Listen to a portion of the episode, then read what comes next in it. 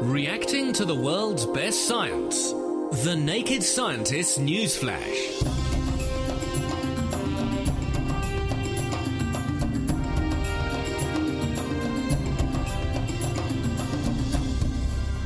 This is The Naked Scientist with Kat Arney and with me, Chris Smith. Let's take a look at what else has been hitting the scientific headlines this week. Kat. There's a big story today about cancer, and cancer is a growing problem, and mainly because we're all living longer, so it means we're more likely to develop the disease at some point in our lifetime. And although we've got a lot better at treating cancer in recent years, it does become a lot more tricky to treat once it's spread through the body, and this is a process called metastasis. It's the main cause of 9 out of 10 deaths from cancer. So there's understandably a lot of interest in finding out why cancer spreads, how we can stop it. And in a paper in this week's issue of the journal Nature, Ilaria Malanchi and her colleagues have made an important step forward. So, what have they done? Well, cancer spreads when cancer cells break away from a tumour, the primary tumour, and travel around the bloodstream or the lymphatic system looking for new places to start growing, and they form secondary tumours. Now, the researchers were intrigued by the fact that although many cancer cells set off around the body from a primary tumour, only a very small number of them can actually form secondary tumours. So it's a bit like a dandelion throwing off thousands and thousands of tiny seeds, but only a small handful of them actually land somewhere they can grow. So, is there something special about the cells that depart from the tumour and they can then settle in a new territory in the body? Or is there something special about the part of the body they go to that is a bit more propitious for a tumour to settle there and form? Which of those two is it? Well, it's actually a bit of both, according to this new research. And the scientists were studying an animal model of breast cancer that spreads to the lungs. And they found that secondary tumours in the lungs could only be started by a very small group of specialised cancer stem cells. And these are the immortal cells that are thought to be at the heart of many types of cancer. But they make up less than 5% of the cells coming from a primary tumour. So there's definitely something special about these particular cells that can start new tumours. But not all the available cancer stem cells went on to form secondary tumours, so there must be something special about the places they land as well. And did they look into that? How did they follow it up? Well, they homed in on a protein called periostin, which is produced by supporting cells. These are called stromal cells. And they're found in all sorts of places where healthy stem cells grow. And they're also found in places where secondary tumours grow. Now, the researchers found that periostin in the stromal cells in secondary tumours in the lungs of these animals were there. But when they looked at normal, healthy lung tissue, they didn't see any periostin. And importantly, they didn't see this molecule in the lungs of mice who had breast cancer but that hadn't yet started spreading. So these arriving tumour cells must be doing something special to turn this periostin signal on then? Absolutely, and this is playing a vital role in allowing these cancer stem cells to take root and form secondary tumours. And when the scientists looked at mice with cancer that had been genetically engineered to lack periostin, they found a massive reduction in the number of secondary tumours, proving that it's this molecule that's extremely important for helping cancers to spread. Now, the scientists think that the cancer stem cells travelling in the body are giving out some kind of signal that makes supporting stromal cells produce periostin, and this in turn makes the cancer cells switch on processes that make them settle down and grow. So it's pretty much like these stem cells wandering around the body, shouting out a message, going, I want to grow, I want to grow. And some of the stromal cells hear it and respond and make a suitable environment for the cancer stem cells to bed down and take root. And that sounds like an opportunity to intervene medically. Absolutely. And although that's still a long way off, this research is quite exciting because the processes that this team have uncovered could be at the heart of many different types of cancer and could potentially lead to new ways to stop it from spreading. Terrific. Thank you, Kat. Well, to something very different, which is some paleoanthropology. And believe it or not, scientists have stumbled upon Fred Flintstone's bed, would you believe? Um, this is a paper published in Science this week. It's by Lynn Wadley, who's a researcher at Witwatersrand University in Joburg in South Africa. And she and her colleagues have been looking at a site which is called Sibudu Cave, which is in KwaZulu Natal province in South Africa. And they've done a big excavation there, which spans, having dated it, some 77,000 years before present. And what they've found in their excavation is evidence of these original cave dwellers who would have been what are called Middle Stone Age people. There would have been modern humans, but they were Stone Age. They were making beds, and this bedding is extremely well preserved. And what they can do is to use archaeobotany, and looked down the microscope at the samples to work out what species were being used. And the people who made these beds were going down to a river, which was about 20 metres below the level of the cave, and they were collecting various sedges and other grasses to make their beds. That's one thing, a practice that in some places still goes on today. But intriguingly, they also found there are thin layers of leaves, and the leaves come from a particular tree, which is Cryptocarya woodii. And this tree, it's also known as the Cape laurel, is well known to practitioners of traditional medicine in these bits of Africa because it produces various chemicals in the leaves that are insecticidal. And chemists have subsequently tested them. They've got all kinds of molecules, including alpha pyrones in them, that destroy things like mosquitoes. So these ancient people were already very cognizant of the beneficial effects of plants and potentially plant derived medicine because they were filling their beds with natural insecticides. And these molecules would have come out of the leaves, probably under the influence of the body heat from the person sleeping on the bed. And this would have got onto the skin of the person and made them distasteful to mosquitoes. And that went on for at least four or five thousand years before these people also then, the archaeology reveals, uh, got into another strategy for infection control. Uh, or perhaps they just had a lot of teenagers living in this cave who wouldn't make their bed. They started to burn it. And there's evidence that they would sleep somewhere and then they would burn the bed, and this would be a very good way of, of ridding the environment of pests. But it certainly adds an important missing bit of information because we're pretty well aware of what these ancient peoples did in terms of hunting and what they ate and how they went about their business out in the field. Their domestic living arrangements, though, were much less well understood, and now this paper sheds enormous light on how these people went about their business. I'm guessing they didn't have a, a Fred Flintstone duvet cover then. Uh, so I've I've been very busy this week in the news because uh, for my day job I work for Cancer Research UK, and we put out a very big story this week looking at risk factors for cancer and showing that around um, 100,000 cancers a year are caused by just four preventable risk factors. That's smoking, uh, drinking too much alcohol, being overweight, uh, and not eating enough fruit and veg. But that's not rocket science, is it? Because we it's we did know that. Absolutely not. No, it's not. But this is the biggest paper so far to have come out that's looked at um, lots of different types of cancer and lots of different risk, risk factors, and actually really being able to quantify it. And it's it's the most reliable data we have on the links between a lot of different risk factors. So not just the big ones like smoking. Smoking is by far and away the biggest risk factor for cancer, but many other ones, things like UV, occupational exposure, and all these kind of things, and being able to put some hard and fast numbers onto these about how much these different things that you can avoid can increase your risk of cancer. So, can you just, just very briefly give us a couple of them and explain why this adds new value and new insight into those areas? Well, in some ways, it's not surprising to a lot of us who work in cancer. Um, but obviously, the really big one is showing that almost a quarter of cancers in men are down to smoking. So that's a really, really big risk factor. But interestingly, as well, one of the things that came out is that not eating enough fruit and veg is a much bigger risk factor in men than in women. And uh, this is actually because generally men don't eat enough fruit and veg compared to women. Um, so there were some interesting things that came out. But yeah, it was it was more or less a, a no-brainer. But but it's nice to see all the data there in a way that that can really be explained and shown to people. And if people would like to follow up and, and see this data, where should they go? There's a, a really nice rundown of it and a really good infographic on the Cancer Research UK Science Update blog. So uh, you can go and have a look at that and look at some of the factors there. And there's a very interesting discussion going on there because some patients have felt that putting this information out is blaming them for getting cancer. And of course, for an individual cancer, it's very difficult to say exactly what caused it. Um, Um, but it's it's more important that we can tell people we know what can increase your risk and what can reduce your risk as well. Thank you very much, Kat.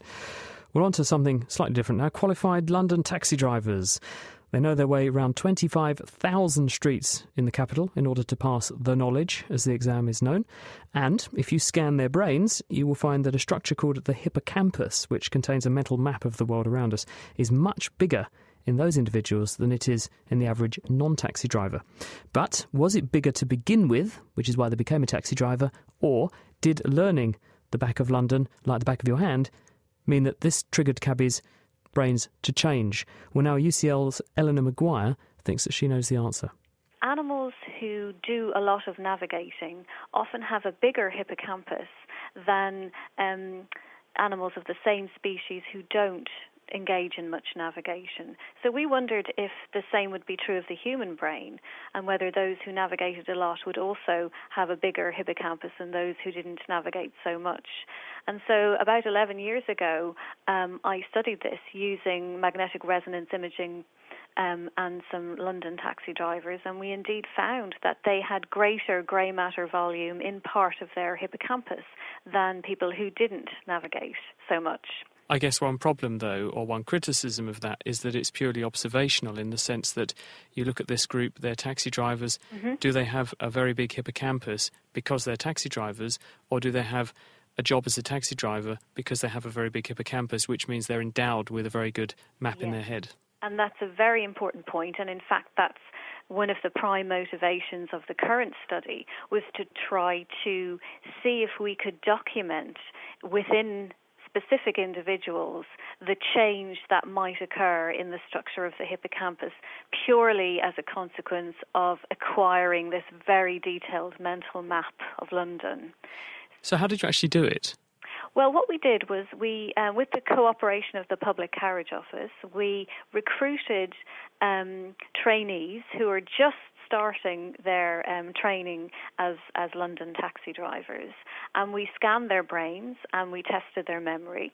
Um, and then off they went to uh, try to acquire the knowledge. And this takes about four years on average, three to four years.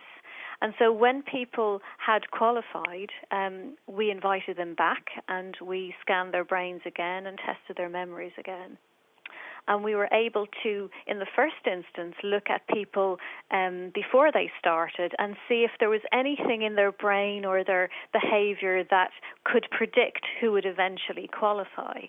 Because the interesting thing is, only 50% of the trainees actually went on to qualify. It's an extremely tough thing trying to become a, a, a taxi driver in London. So the odds are slightly better in medicine.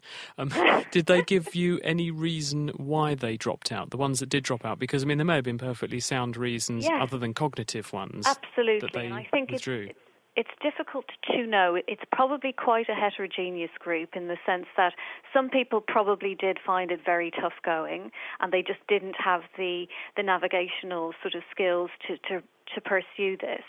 But it's also the case that eh, you know embarking on this training can be time consuming, can take time away from your family. It's a big financial commitment, and in the current climate, undoubtedly, some individuals had to withdraw as a consequence of those sort of issues.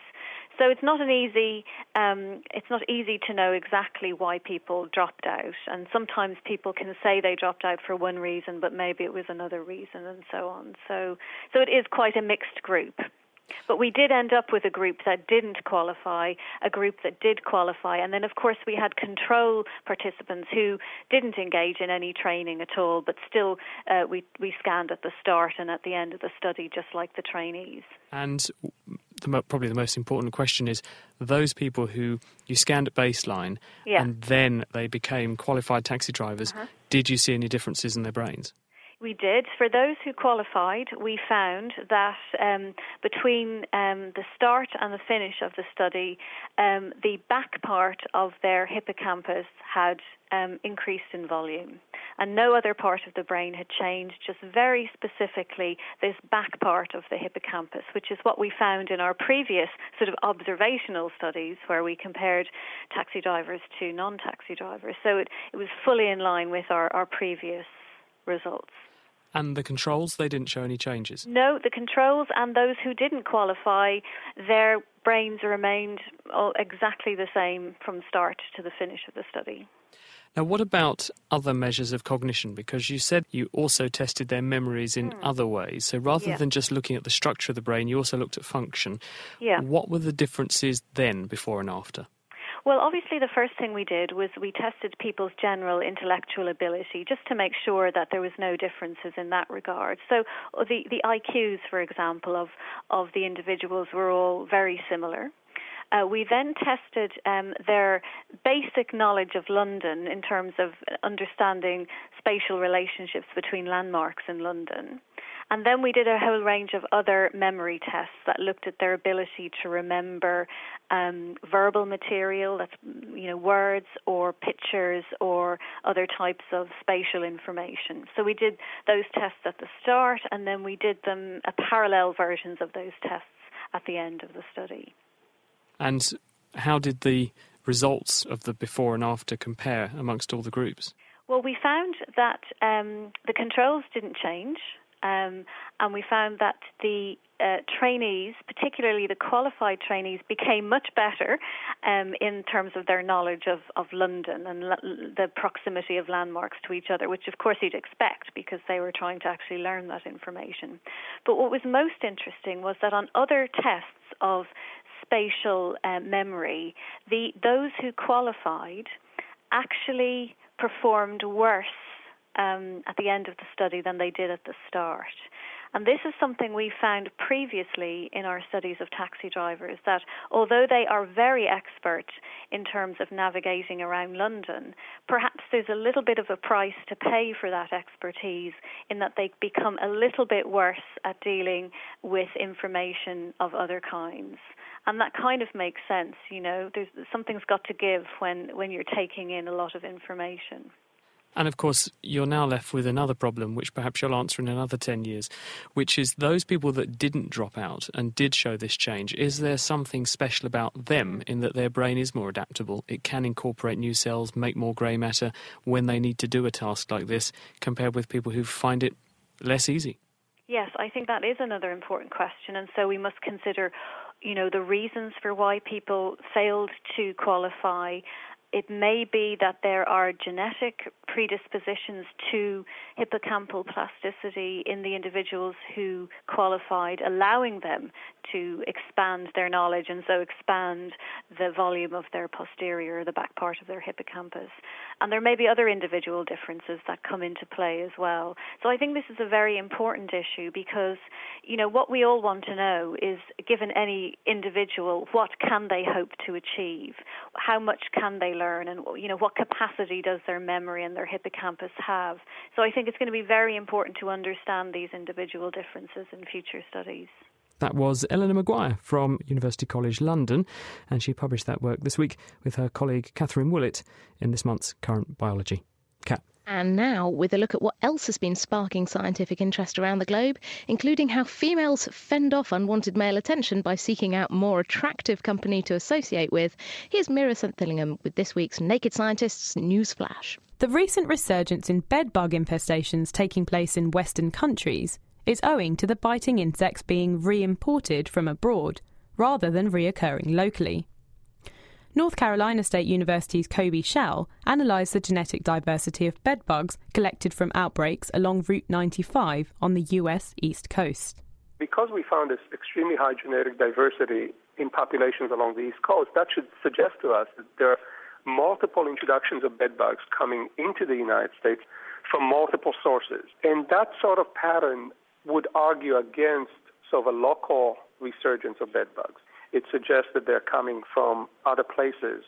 It's difficult to place the blame on any one group, but I think international of globalization and commerce and increased transport are very likely involved. Working rotating night shifts can increase a woman's risk of developing type 2 diabetes by up to 60%.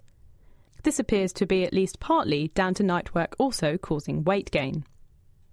Announcing the results in the current edition of PLOS Medicine, Harvard scientist An Pan looked at data from 170,000 women aged 25 to 67 who'd been followed up for between 18 and 20 years. Compared to women who do not do any rotating shift work, women who have already done about one to two years of shift work has about 5% increased risk. For women who do three to nine years shift work, the increased risk jumps to about 20% increased risk. And if you go higher, more than 20 years of rotating shift work, uh, the increased risk is about 60% increase. Body weight explains a lot of the associations. People who do night shift work gain more weight during the follow-up compared to women who do not do shift work. Non receptive female fish resort to hanging out with a more attractive counterpart to divert unrequited male mating advances away from themselves. Working with guppies, Exeter biologist Safi Darden found that, given a choice, females for whom the time wasn't right would actively seek out a fitter female for company.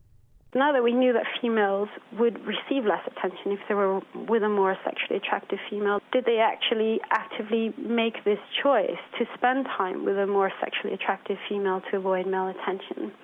And when we gave females that weren't receptive uh, to male attention a choice to um, swim next to a more attractive female or an equally attractive female, we found that she preferred to swim in close proximity to the more attractive female. When we tested fish that were receptive, they didn't have any such preference. This has important implications for how these and other fish organise their social hierarchies, and it was published this week in the journal Proceedings of the Royal Society B. Not entirely sure how you work out what's an attractive fish or not, but that was Meera Senthilingam reporting, and all of these stories, along with the references, are on our website at thenakedscientist.com slash news. The Naked Scientist Newsflash, reacting to the world's best science. For more information, look us up online at nakedscientists.com.